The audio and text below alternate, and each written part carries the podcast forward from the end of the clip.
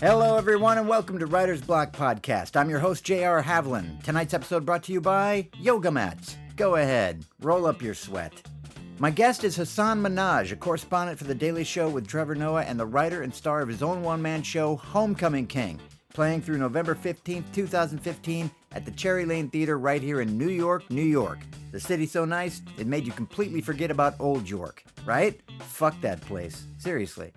This is a good one, blockheads. You know I don't lie. You know me better than that. I went to see Hasan's show, loved it, and that's what we decided to focus on for this episode. How do you go about putting together a one man show? It's a legitimate question, and Writer's Block has the answers. That's why you're here. You know you love it.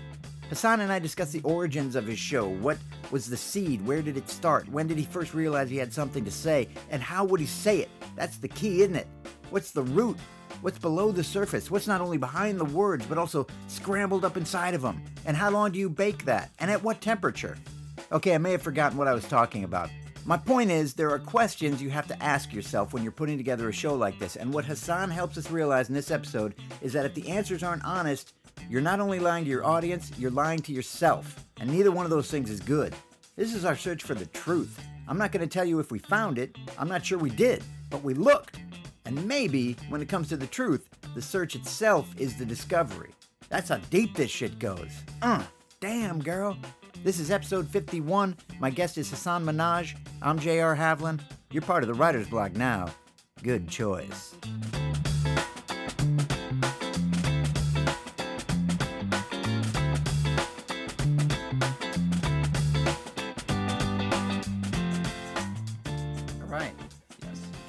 Do this. Yes. All right. Hasan Minhaj JR. on Writer's Block. Yeah. I hear you're you're a blockhead yourself, big fan. I'm a huge fan. We're not in the podcast dungeon. It's going to feel like it in a minute, but we are in um, Hasan's closet. Yeah. Are we not? We're in my walk-in closet. Yeah, we had a couple of options, but we went upstairs in your building, and you have some rooms up there that people were in. We couldn't do it. Yeah. There's a great lounge, and Your wife has people over out in the living room. yeah, They're watching something. uh, they're watching the NBA right now. The Cavs and the Bulls are playing, which is an NBA season opener. Season opener. Great right. matchup. You got LeBron James versus Derrick Rose. A lot of pandemonium, a lot of excitement. But and, we're uh, also in New York, and you have the World Series. We also have the World yeah, Series, we yeah. work in. There's a party going on, and they're watching basketball. yeah, that's true. I, There are a lot of those games left. I yeah, I, I but I grew up. To me, baseball's like watching the paint dry. Unfortunately. Oh, I see. yeah, I'm a big basketball fan. Yeah, Yeah, But okay. just the pace of the game and everything like that. I watch playoffs of every sport.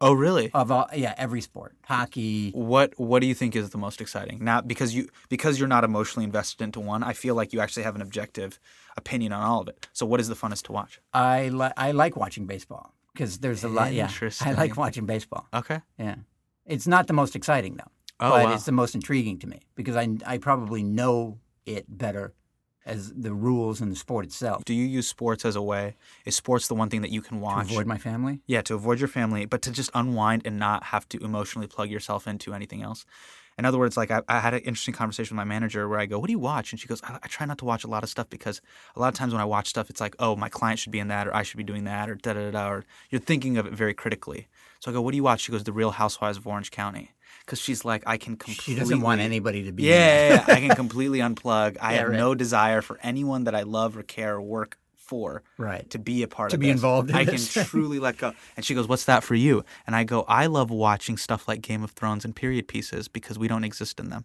Yeah. Right. We meaning brown people. Right. Oh, I see. I see. There's just- no, there's no, there's we no, also as modern day individuals. yeah, Yeah. yeah.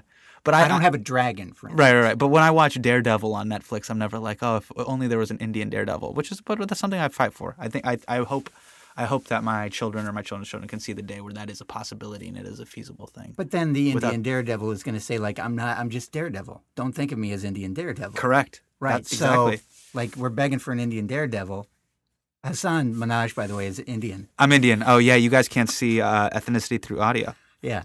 And you may not have caught the name Yeah, Hasan Minhaj. Yeah, uh, it's so and funny. Put two and two together. It's so funny when my dad, my dad growing up used to say, "Hasan, don't tell people that you're Muslim." I'm like, my name is Hasan Minhaj. yeah. It's a pretty I don't know. in, Yeah, I don't know what you in want me California. to do. Yeah, I don't know what you want me to do. So you grew up in Northern California. I grew up in Davis.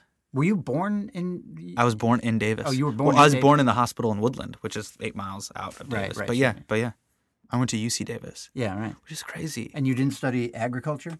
No, I didn't, or veterinary sciences. So it's it's Oh, why. I didn't know there were veterinary sciences. Oh yeah, yeah, it's a big deal. It's a big deal at Davis. So it's kind of crazy. You went to Humboldt, right? No, I No, went to sorry. Hayward. Hayward. Yeah. I bought my weed from Humboldt. nice. That's great. Only me and you get that. No, You think being humble? People know a lot about humble. if Jason Ross is listening, he'll get it. Oh boy! Oh boy! Of course he will. He grew up. He grew up out there. oh man, dude, that's a great reference. So, and you grew up with uh, your mother was not there though. Well, okay. So what? Like hap- your show, we're we're here. I, I went to. Let me just yeah, yeah. preface this. okay. I went to uh, Hasan's. Would you call it a one man show? What Yeah, it's a one man show. Yeah, yeah. Homecoming King at the Cherry Lane Theater, and it was fantastic. And uh, we're going to talk about that. We're going to talk about putting a show together. Yes. Uh, we're going to talk about rewriting, working with a director. This is all about a one man show. Hasan is Correct. also, uh, and that's running at the Cherry Lane. If you're in New York or near New York, go check it out. If you're not, but you have friends that are, then tell them to go check it out. It's Yes. a great show. And Hasan is also a uh, correspondent on the Daily Show. Correct. And you mentioned that in your show. I do. That was one other thing I wanted to tell you about. Actually, Yeah. was you've seen the video of you of Jon telling you that. Yes. Did can you not use that in your show? One of the things that I wanted to think about was that, and I talked about it with my director, was that he was like, we, it was just a choice that we wanted to make. The videos, Jen Flanz took it, who's one of the executive producers on the show. It's a little shaky. Yeah. you can't fully hear what I'm saying. You can't fully hear what Jon is saying. She goes, it's so much more powerful if you mm-hmm. describe it and you're and you're and believe it or not, in storytelling, the person performing and the words itself is the most powerful medium. And when I was first working with Greg Walloch, my director, I, I actually derive a ton of inspiration from musicians.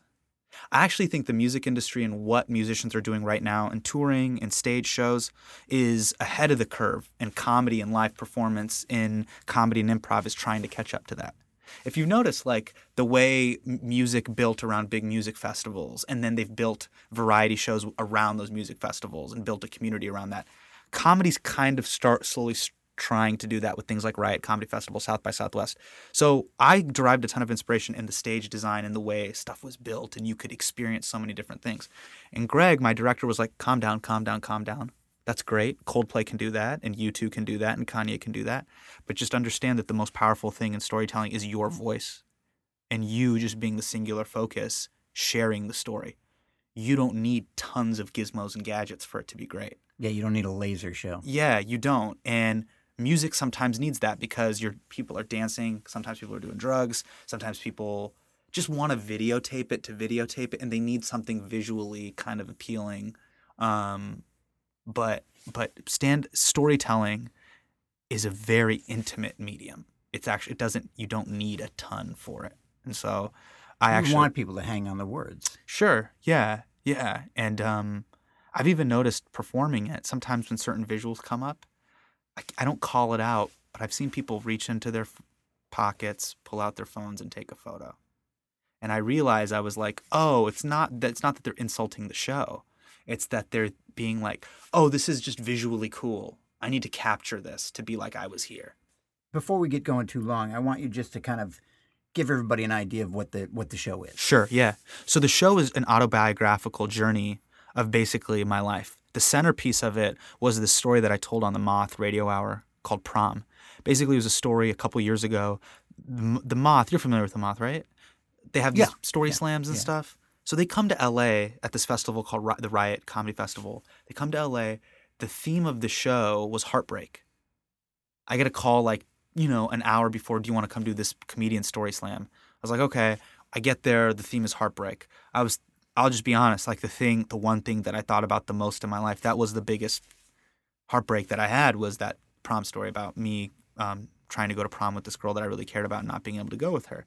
And so I lost that story slam miserably because I didn't adhere to any of the time. Yeah, right. Yeah, yeah, yeah. Well, And- you were talking about that, yeah. that in the Q and A afterwards. Yeah, Like, why is it? Why is somebody doing a slide whistle with me right now? I just, yeah. I, I'm not done with my story. So it's it's five minutes, and then every minute you go over, a piccolo goes off. yeah, yeah. Right. so like Piccolo. yeah you'd be like you'd be at this like harrowing moment of the story and it's like that's when i told her you know that's when she told me she couldn't go to the dance with me you know and another person would be like and that's when the doctor came in and said sir you have you know it's just like it was just horrible anyways i lose horribly because i didn't adhe- uh, stick to the rules Yeah, you lose points that way. and so then Catherine, who's the creative director of the Monsters, was like, you should do this. Like, you should flesh this out into something more. I met up with my director, Greg Walloch, who had actually moved to LA at the time, who had spent 25, 20 plus years in New York City as a storyteller, performer, comic, and director. That was really his community. And how did you hook up with this guy? Baron Vaughn, this comedian named Baron Vaughn, Yeah, I know.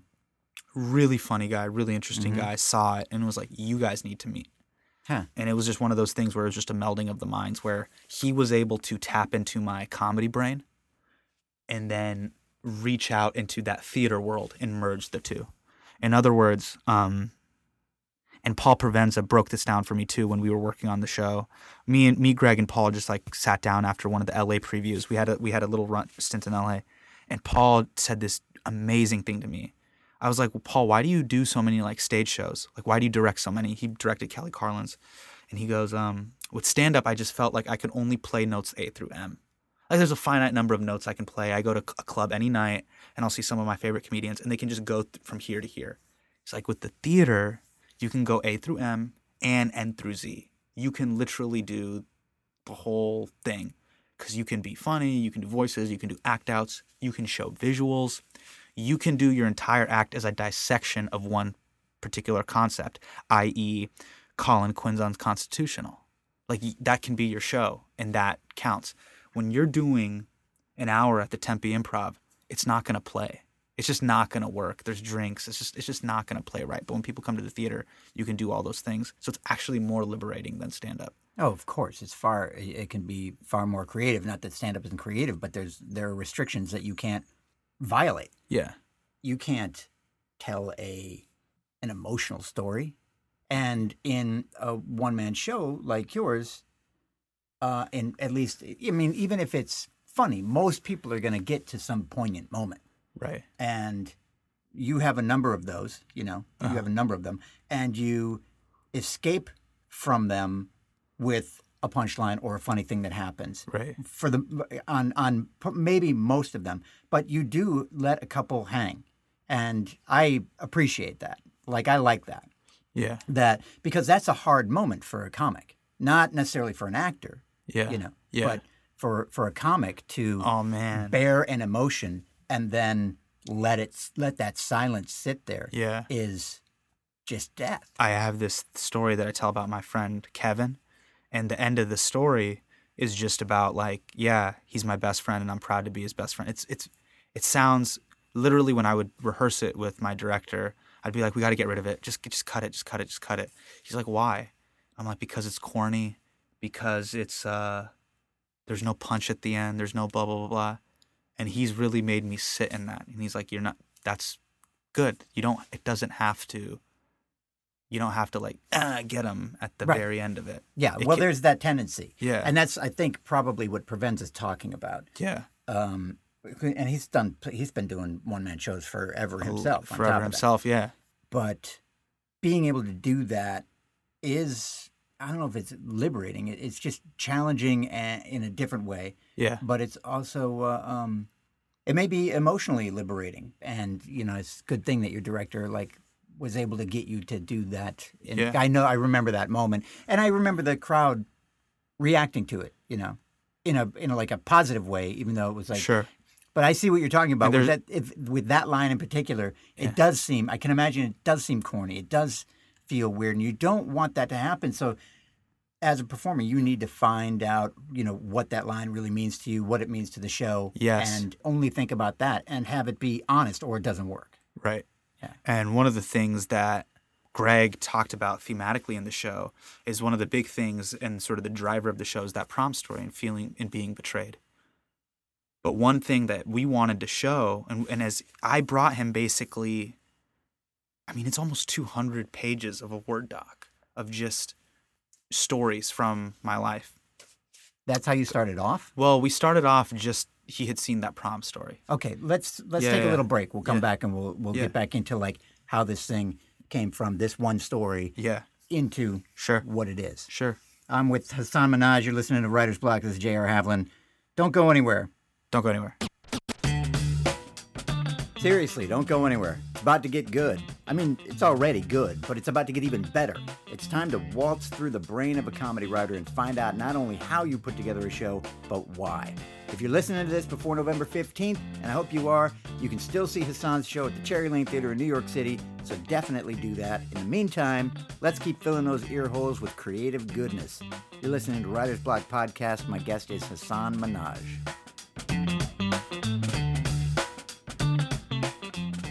All right, we're back. I just kind of cut myself off. Yeah, yeah, I'm in mid sentence. Yeah, you're navigating this thing, man. You're driving the ship, baby. I'm waiting, Jr. I'm waiting for the questions from you, man. So we were just talking about the show kind of stemming from this one particular story. Yes. That that somebody said that's a great story. You need to either make that a bigger story or well, I mean, make it a bigger story by adding other stories that have a similar theme to it. Yeah, Because that theme is working for you in this story. right. Or what, what was it? Was that the idea? Was it like take that and make it a movie, or was it like this theme works for you? Find other things. What it what it was was the visceral response it gave people. So many people came up to me and told me stories after I told that story about standing on this person who I really cared about, standing on their doorstep and being told I can't be with them because of um, you know the color of my skin or whatever. So many people No, not or whatever. That's what it was. that actually right? what, it- Yeah, what it was. so Sorry, I'm sorry. Yeah, Yeah, it's just it's uncomfortable to say. Are you? And the unique thing was people feeling feeling regardless of their race, ethnicity, creed, or class, having similar doorstep moments where they felt other and not accepted for being who they are. And so that theme just really struck people in a very poignant way. Uh-huh. Because I'll be honest, to me, I had hid I had hidden it for years and years and years. I didn't share it with comics. I didn't share it with friends. that story? Yeah, it's a very embarrassing thing. Also, Yeah, it's brutal. yeah, it also feels very it feels very trodden. Oh, I couldn't go to the dance. It just feels lame. And then the third thing, which is a pre- prevalent theme through the whole show, is well, if I share it with people, what will people think? And then that became this huge runner that presented itself time and time again in my life. And I talk about it. The, the Hindi version or Urdu version is called Log Kya Kahenge, What Will People Think? But I think that's one of the most prevalent themes in the human existence. Yeah, and I, that's another thing I was going to talk to you about was that obviously that is kind of the main theme in the show. Correct. Yeah, so it, so a, a lot of it is, and this seems to be a fairly big thing in the Indian culture in particular. Sure. or something. I mean, Sure, they have, They have a phrase. I mean, we obviously have a phrase too. It's Yeah. what would people think? Yeah. but And then this has Spa- more meaning, or it's a it's a more prevalent thing. in and I've been told, by, you know, by my friends that speak Spanish, they also have a, a a saying like that too, of just like this, almost the saying that parents tell their children in regards to like almost like shame, like, Yeah. come on, like, come on, p- pull it together. You know, what people are looking at us. What will people think? Think of our image. Think of what. what Well, that's just why Yeah. because it comes across because you use the Urdu phrase for it. yeah, It comes across as a, like an even bigger thing within your culture, Right. within that culture. right, but we all live our life concerned with what people will think. correct. And that was in the original story when you did it at Moth. Yes. And how long did it take for you to realize that's what the rest of this thing has to be about? as I we sort of reverse engineered and started okay well what was life before that? And then I was already sort of in my stand up doing some autobiographical material. Greg saw some of that and he saw a lot of those themes. Then you know this piece has really been living and breathing. It's very fresh. I talk about just getting married 10 months ago. So the piece has really been evolving and growing.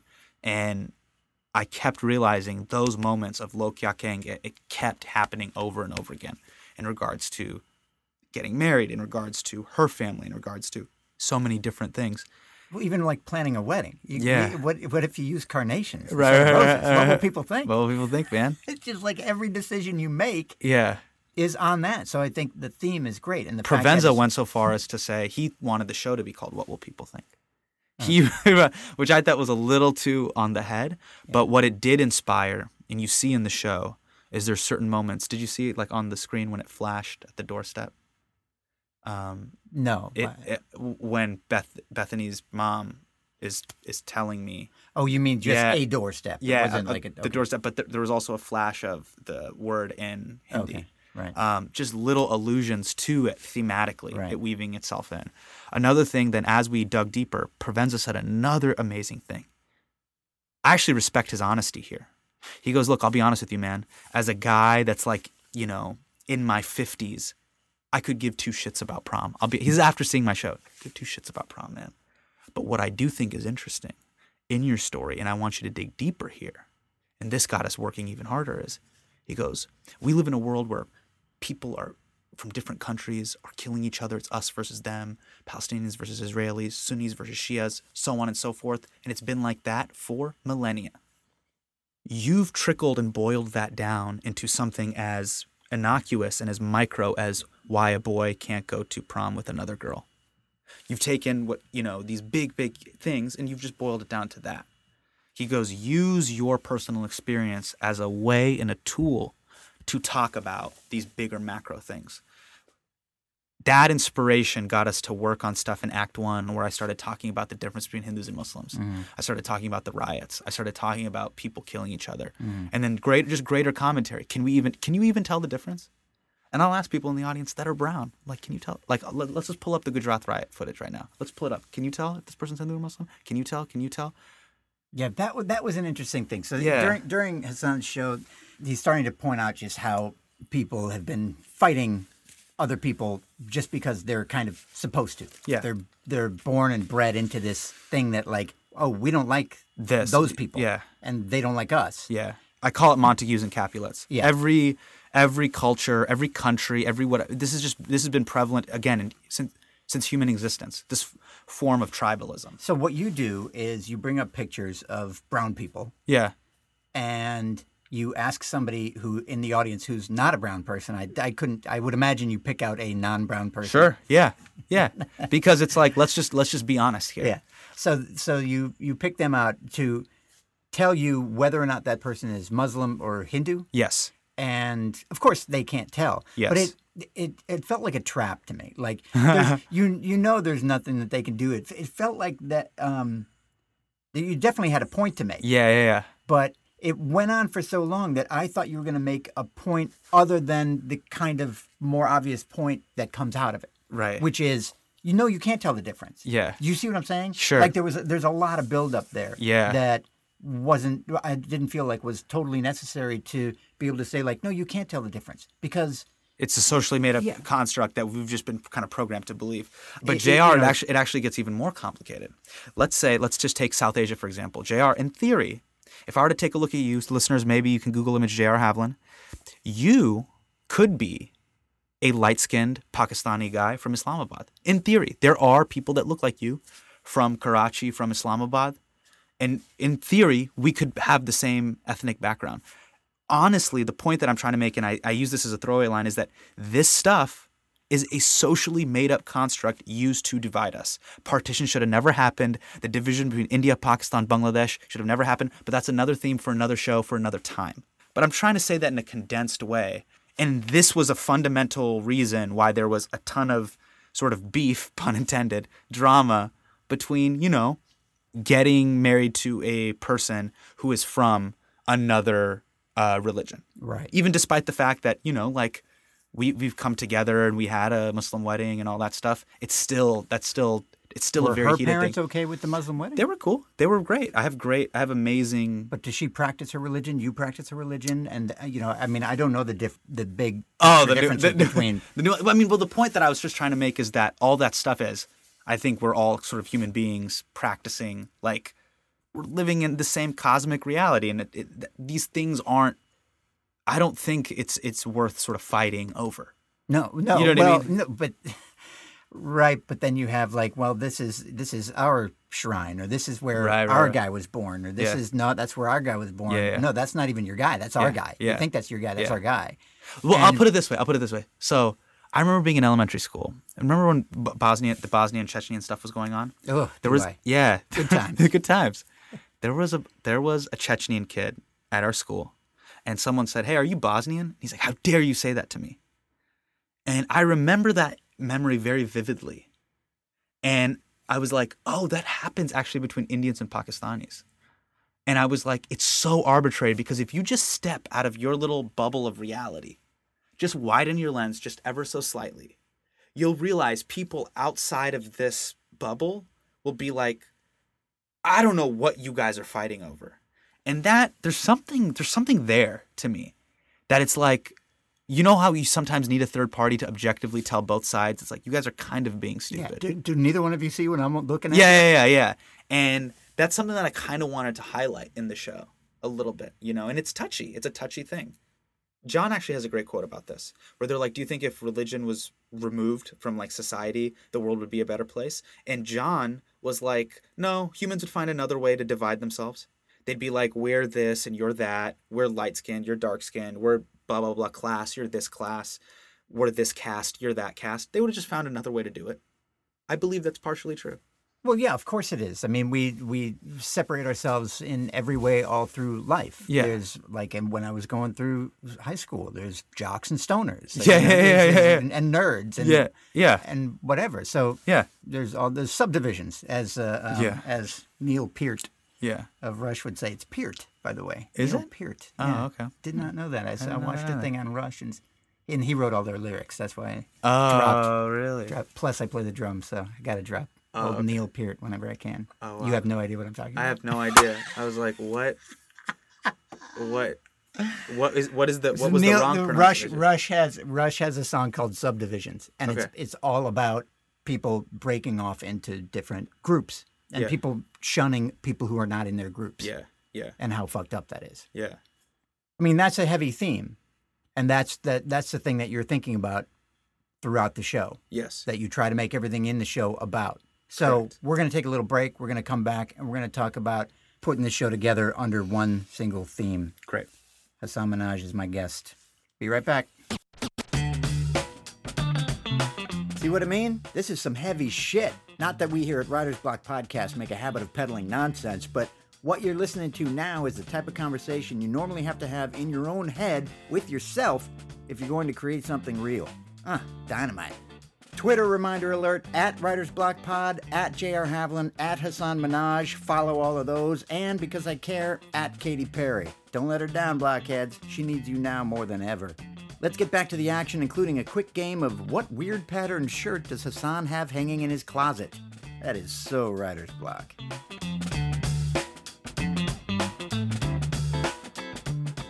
All right, back. It's starting to get hot in here, right? It's getting a little warm. You want to open it up? I mean, it's Um, still yeah, quiet. Yeah. It's quiet. Oh yeah, some nice air too. yeah. This is that'll change the sound of it though. So let's close, let's get some air in here. Yeah, yeah. Let's just air it up.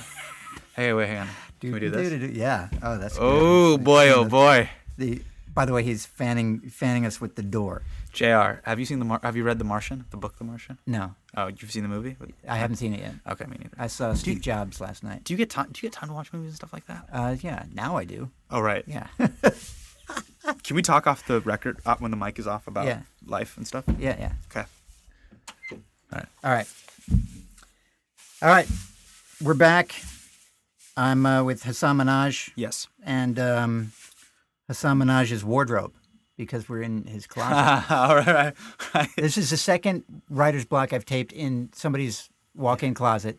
This is Beena's wardrobe, my wife. There's Beena's And this is wardrobe. my- look how sparse mine And is. you know what? I mean, if you gave me, if you asked me to guess, I think I could have nailed it. Right, right, right. You know, given some time to really like Yeah, re- take it. really take it in. Like, who's, who's, who's? Some of these things might look very nice on you. Sure. Sure. But, I would uh, look great um, in this um, lehenga. I like they have kind of a lumberjack thing happening here. Yeah. That's nice. Yeah. Look, I'm, we only have a finite number of things we can wear as men. Look at yeah. This, This one's really, kinda is loud. You have This is camouflage Yeah, this is long loud. sleeve button down. this is loud. camouflage This is this is loud. Okay. So What the is that? blues, yeah, I Dude, don't what, know. What do you? What would you? I don't know. I thought it might work. It's not working. um, but these work. You know, basic. They must have had some really weird fucking lighting in the store where you tried that on. Yeah, and I was like, oh, cool. Yeah. And I realized, like, camo, it only works as a small accessory. You can kind of use it as a thing to pop. You know what I mean? Like a little. Oh, Yeah, It's like camo vans or something. I have a pair of camo vans. Like, I, oh, pr- I prefer to go the Jon Stewart route and just do khakis and a t-shirt every day. every day. Yeah, That's smart. don't even think about it. Don't even think about it. It's smart.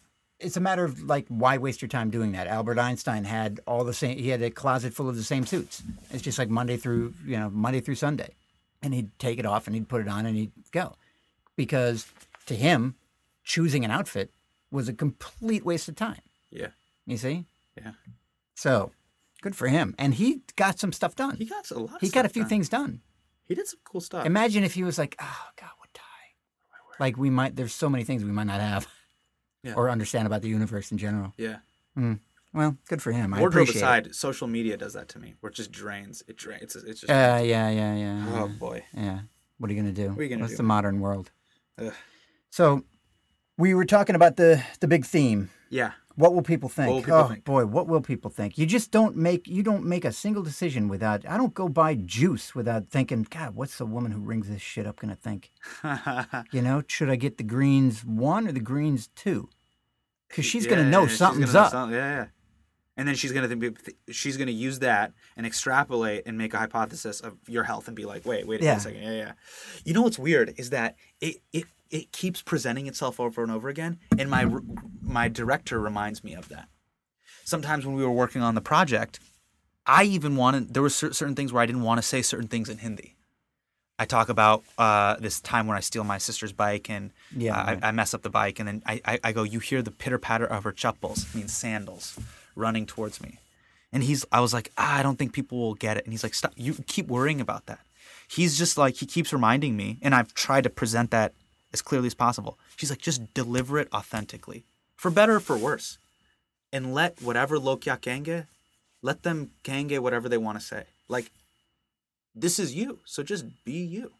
And um, Well, that's an interesting decision because I I, did, I don't recall that coming out. So maybe it was a matter of no, that didn't affect me. I kind of you said something. Yeah. I pretty much knew what you were talking about. I I think I probably thought it meant feet sure, and not sandals. sure, But I was there. yeah, I was in, at the right body part. right. I do like that about the show that there's it's well balanced in those kind of things, and that we were talking about using images Yeah, and you know i was thinking like oh an image might have worked well there but then i wonder if it's just a matter of like you know limiting that which you want to do because you don't want to distract from the story Yeah. which is what this is about this is not a rock concert sure. Yeah, and then it's like it's like look, you can set it up. Me and you speak the same language. You can set it up like an Act One at TDS, where it's just like da da da da da da sot da da da da da visual and like play off the visual, and you can do that. Uh, but there's also something to be said about the most powerful thing on stage. Again, is you, your voice, your story, and conveying the narrative and pushing it forward. And then if it needs it, sure, go for it. And don't get me wrong, there's some moments where I, I really milk it and I it's necessary, or sometimes it's just a great joke. So I so I do it. so when you first started with your director you showed him a bunch of material you had a bunch of stories were these stories that you already had did you write them up separately because you're now in the process of creating this show No. you had them done already I had just journaled a lot of stuff. Okay, so you have it journaled. You show him all these things, and so is is he going through? And do you just open it up to him to pick out stories that he thinks will will work with this because they're within the same theme, or because he can find that theme within it? What we would do is we would just open up, we would share stories. I would do storytelling shows around LA, and we would just build almost like an act. I would build a 15 minute chunk. Me and my sister. I would build a 15 minute chunk about me and my dad. The hard. I would build a 15 minute. But this whole time you're thinking about building the whole show. You're in the process of building the show. Correct, but I was like, maybe the show will happen, maybe it'll never happen. I don't know. I was just like, Greg, I want, I need your help. Help me. I think there's something here. And how long was this process? By a year ago, we okay. So, and you see the living, breathing moments. So there was the moments where I call it pre Pizza Hut commercial, mm-hmm. where it was like, hey, this is where I'm at. This thing happened to me. This was her response. This is how I felt. And then one of the things that Greg honestly because and this is this is again his theater experience talking to a stand-up it's like let it live and breathe man if it doesn't have an ending yet fine so be it just Let it find itself. let it find itself You know, you asked me about the play that I was writing. I, I, uh, because I had told you about it one time when we, Yes. when we had first met. yeah And one of the things that I did, because I'm not a playwright, but this this idea lent itself to that format. I felt, and I wanted to explore it anyway and try this new thing. sure So I was like, well, okay, I need help, and what I did is I reached out to an old acting teacher who was who is also a director, Uh-huh. and um, I went to her and just said, "Here's the kind of idea I want to turn it into something. What can we do?" And the Did you ever have these moments where you were like, you would go up and maybe present a chunk, and then afterwards I would do this where I'm, I'm sitting down just like I am with you. We're in two chairs across from each other, just like you know drinking water, whatever, just chopping it up, and I go, look, man, Greg, what I'm trying to say is. The hardest thing about when my dad's heart attack happened was that I'm he, he's about to go into surgery, and it's like, I don't know this guy, and I have to sign a waiver, which is essentially almost like a death certificate. And I'm saying goodbye to a person I don't know and he would be like, "Just say that. Just say that." Like, I'm not gonna cuss, but uh, sorry. Screw this word document that you're reading out of. Just say that, right.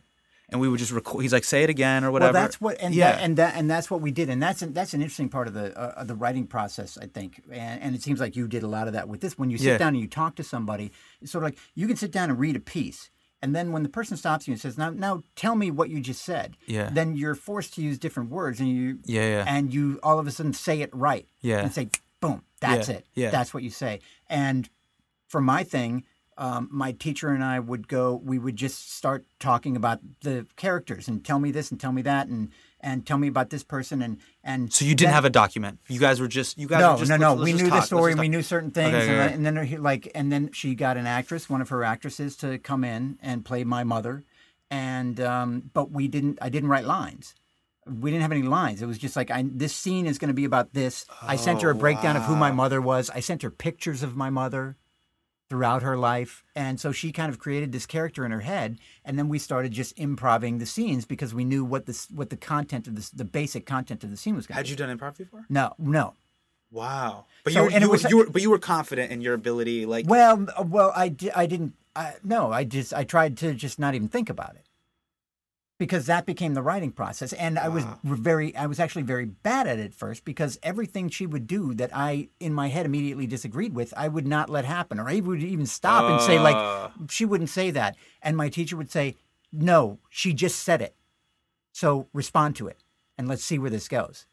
You have to find the places where it goes that you didn't know it was going to go. Uh-huh. Because a lot of times when we're living, we're living subconsciously and we don't even Uh-huh. know the things that we're saying or we don't know why we're reacting a certain Yeah, way. yeah, yeah. So how can you write it honestly unless you find it that way? yeah. You know that and one of the things that she would always do, this was really interesting to me. I wonder if you ever got this during your process. When I actually started writing lines for it and we're we're doing we're doing lines, then she would stop us. My teacher would stop us and she'd say, "Why did you say that?" You know, and she was she wasn't she, it was she would even pick random moments because it wasn't like she didn't know. She just thought this is an interesting moment right here, Yeah. but I want to know what you're thinking. What So she stops you guys, and then she turns to you, Jr. Goes, Jr. why did why did either why did your character wow. say that or why did your mother say that Oh, that's interesting. and and i have to have an answer and sometimes i had a very clear answer yeah. and she said that's great keep that in mind because that's what this whole thing is about and other times i'm like uh, i don't know it's just like the right, cadence of it I, you yeah, know i don't know yeah, it was yeah. just kind of a joke or whatever Sure, don't sure. don't do that don't do that stay away from that so Oh, that was wow. really good advice when and when you're writing anything particularly these kind of pieces Yeah. why are you saying that? You know, because if you don't have a really good answer, a really good honest answer, it doesn't belong there. It doesn't belong there. It doesn't do anything for it. Yeah. If you're just telling a joke, and that's the thing that comics get caught up in, and Provenza and and your director um, did a really good job of keeping you away from that. Yeah. Another thing that he wanted to do, um, and he he's kept me honest about, is that a thing that we can, comics we can we try to, we try to win. In other words, like I'm gonna crush, I'm gonna destroy, I'm gonna get these laughs, I'm gonna get them. Yeah, right. And he's just like, that's not interesting. First of all, you shouldn't think of I'm gonna I'm gonna get this. He's like, you should give laughs, you should give love, you should give an emotion. First of all, and then No, that's, secondly, a, that's a deeper cut. that's right way that's deep, man. That's some that's some crazy right. theater ish that he would bring in. I'm like, all right, man, I'm Yeah. following you, Greg. Yeah. The second thing that, he, that he said was really interesting is he goes, when I after I had told the prom stuff, and I was delivering it and I was performing it around town, and it's slang, and you've seen me. I jump and I do a pretend dunk and all this crazy stuff on stage. Because that's cool, man. You someone betrayed you. Um, but he's like, have you ever betrayed somebody?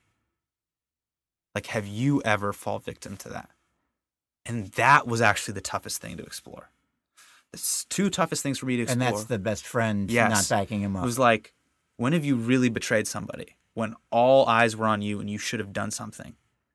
Then, and then the second thing was the real dissection of why I felt, and this is, I talk about this in the prom story, why I felt that their family was right. And that sort of dissection of race and basically self hate and self worth. and the moment that you're talking about is um, your friend that gets in a fight, Mhm. and when the- duty. the- yeah, comes over to break it up and says, you know, who started this? What happened? You could have stepped up and you didn't. I didn't. And uh, I was um, and that- standing, And, yeah. you, just, you deceived your friend there. yeah, I betrayed and- him. Yeah. Yeah, you betrayed your friend, and basically, how different is that from any other thing? You know, from from the thing that happened to you, basically, is what you're trying to say. Um, yeah, I mean, it was just th- it was thematically where it was like I could have, should have said something, stepped up, and and and and risen above and risen above Log Kya Kahenge, but I didn't. Oh, did you do you tell that story before you? Then, I think you tell that story before you then explain through the girls when she comes to New York and tells you like yeah, I felt bad, but I and I felt the worst thing was that Yeah. I didn't do something about it. Yes. because I couldn't do something about it. And it's the same kind of thing, and you knew that feeling, and that's why you were able to yeah, forgive her. yeah. And it's like, dude, I've. It's just you just got to be look, and, and I even say it in the show. You care a lot of times. I- I've found this. It makes my life very easy as a stand-up comic and performer. There's a little bit of Frank Underwood slash Kobe Bryant in all of us. We have these chips on our shoulders, and we're just like f everybody. Like I'm gonna get mine. Blah blah. I mean, it does take a, a certain level of insanity to be like, I want to go up on stage and, and and do this, and I should be validated this way and this way and this way. But when you're honest with yourself, you're like, hey man, I'm just as flawed as the people that have quote unquote wronged me. I'm just as flawed as the bookers that didn't say I was funny or the bullies that used to give me swirlies or call me camel jockey. I have just as many flaws. And this whole dissection of Has ra- somebody called you that? yeah, d- dude, there was a friend of mine in high school and Jesus junior high. Christ. I remember this. This is a friend. I actually called this person a friend. He wrote in my yearbook. I just when, again when we were writing and I was bringing all this stuff. He wrote in my yearbook, "Hey man, have a great summer. Stay cool." And underneath that, he drew a picture of a camel drinking a Slurpee. Like he put, Yeah, but that's not. He that's, spitballed that's every- unintentionally. Man- yeah, yeah, yeah, yeah. He's, But- he's he's joking with you. I don't even know.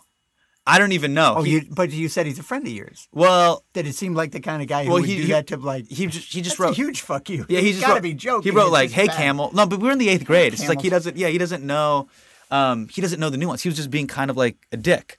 What I mean by that, and I and I've talked about this in other in other things. I Uh, gotta say though, camel drinking a Slurpee. camel drink is hilarious. strong. Yeah, it's just like let's just put every let's put everything in, in one cartoon. Yeah, he could have he he could have yeah he could have been potentially written for that that publication in France. Yeah. Uh, he's really good at sort of. But the, the thing that I wanted that I showed Greg, I was like, you know, the sad part is, is I was, I was like, yeah, whatever, it is what it is. Like I almost felt like, yeah, I deserved it. And that's something that there's a lot of stuff there. There's a lot of baggage to unbox there. Wait, Hasan, what were you? Why would you just put up with that? But I Like, also what- like I don't know if I don't know how much of this you think of in your head while you're doing the whole thing. But the idea of like, yeah, I deserve it. I, I don't I I don't agree with that. I I think that you didn't deserve it, and the person that you did it to didn't deserve it. Just because you did it too doesn't mean you deserve to have it done to you. You know what I'm saying? Yeah, yeah, yeah. Like it's it's wrong. Yes. Both of the things were wrong. Yeah, yeah. So it's not a matter of like I deserve it because I did something wrong. It's like two wrongs don't make a right. Right, right. It's a No, matter. no, no. But I'm saying there's a second wrong. Like let's say let's say you're walking right, Jr. And you're walking down the street. Someone spits in your face. That's objectively wrong, given that you didn't do anything wrong. You're just walking away. You're carrying. Could have been the podcast. wind. I don't- Could have been I don't wind. We don't, we don't know. But let's say he definitively did do that. right. Now I'm not saying with the argument that I'm presenting isn't that hey you deserve to be spat in your, the face because hey one time you you accidentally kicked a homeless man. you didn't, but whatever. It wasn't an What- accident. What's effed up? It wasn't an accident. You did it on purpose. But the effed up part is, and the, something that would be really interesting to dissect is, if you got spat in the face and you actually were like, you know, I probably deserve it. ah, who am I? Like I, I'm just J.R. Havlan. I don't, I don't, I don't really deserve to be treated well. I actually had very low self-esteem then, and I was like, I was so willing to be accepted by people at my school, just so trying to fit in, that I'd let him Always call thinking, me. what would they think? Yeah, I'll, i and I remember like And you want it to be a positive. yeah, and you just wanted to be. And I know there's so many kids that are in high school and middle school now that literally just put up with stuff like that just to be part of what I called the blue benches or the cool crew of their school. Really, I'm and I would. I would add this to it before we go, and that is that like the guy spitting in your face thing. yeah, Clearly, I would almost never react the way that I think I should react, which is to say like, well, any confrontation here is probably not going to go well. And it's not going to change whoever this person is that did what he just did for whatever reason he did it. yeah, So the very best possible thing I can do is just accept that this person is an asshole. Yeah. And if I react in any way, yeah, I'm basically the same thing. And what does it hurt? yeah, So did who cares if somebody saw it? What does it matter? yeah. Can I give you another thing, and you can speak it to me comic to comic? Okay. Okay. You know how when you're coming up as a comic, a bunch of comedians just talk shit about other people, right? And sometimes to try to like fit in with the group, you might you might start partaking. You might you might start zip zap zopping and throwing out the negative vibes. Then there's other people that are like, you know what? I'm not about that. I'm not about that happening towards me. I'm just gonna separate myself from this pack. Comedy Store used to be in LA used to be notorious for this. That it would like it would suck you into this vacuum. So I actually admire and I aspire to be, and I still, you know, I want to be that guy that's like, I know my worth, I know what I want to put out. So I'm not going to be a part of this because I'm better than that, and I don't want to be treated that way, and I don't want to treat others that way. So the, to take it back to the camel thing in my yearbook, I went back and still was friends with that guy. And he wasn't a, a witty guy doing bits at, at the comedy cellar. He was just a dumb rugby player. If I could go back and talk to eighth grade me, I'd be like, dude, you are you deserve so much better than this. Don't be friends with that person. You are better than this and you deserve better than this. Right. Keep it moving, go tools clear history to him, what he represents, and all that stuff. Yeah, right. You know what I mean? Can you explain? I- So I, I well, got lost. get- well, yeah, but that, but that's a little bit of the same thing. And Okay. what I'm saying is that the best decision is to abandon that situation. yes, That's Yeah, what I'm talking Okay, about. great, great, great. Okay, So that you now know, but but but we rarely do that because you then you feel like "Oh, I should have done something. It's like Costanza when he's like, "Oh, I had the best line. I had the perfect line." Uh-huh. Goes back and tries to, and it's just never gonna. It's never gonna work yeah, out. yeah, yeah, yeah.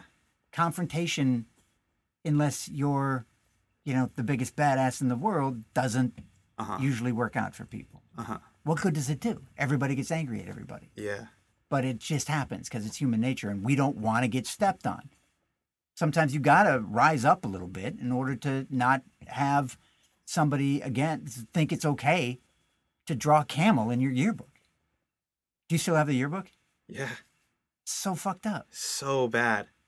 So bad. but still camel with a. It's so funny. Gotta. So that's really funny. You know. It's funny. Like how he was just like, let me This is gonna be fine, Yeah, he was like, let me put dude. You're gonna love this. You're gonna love what I put in there.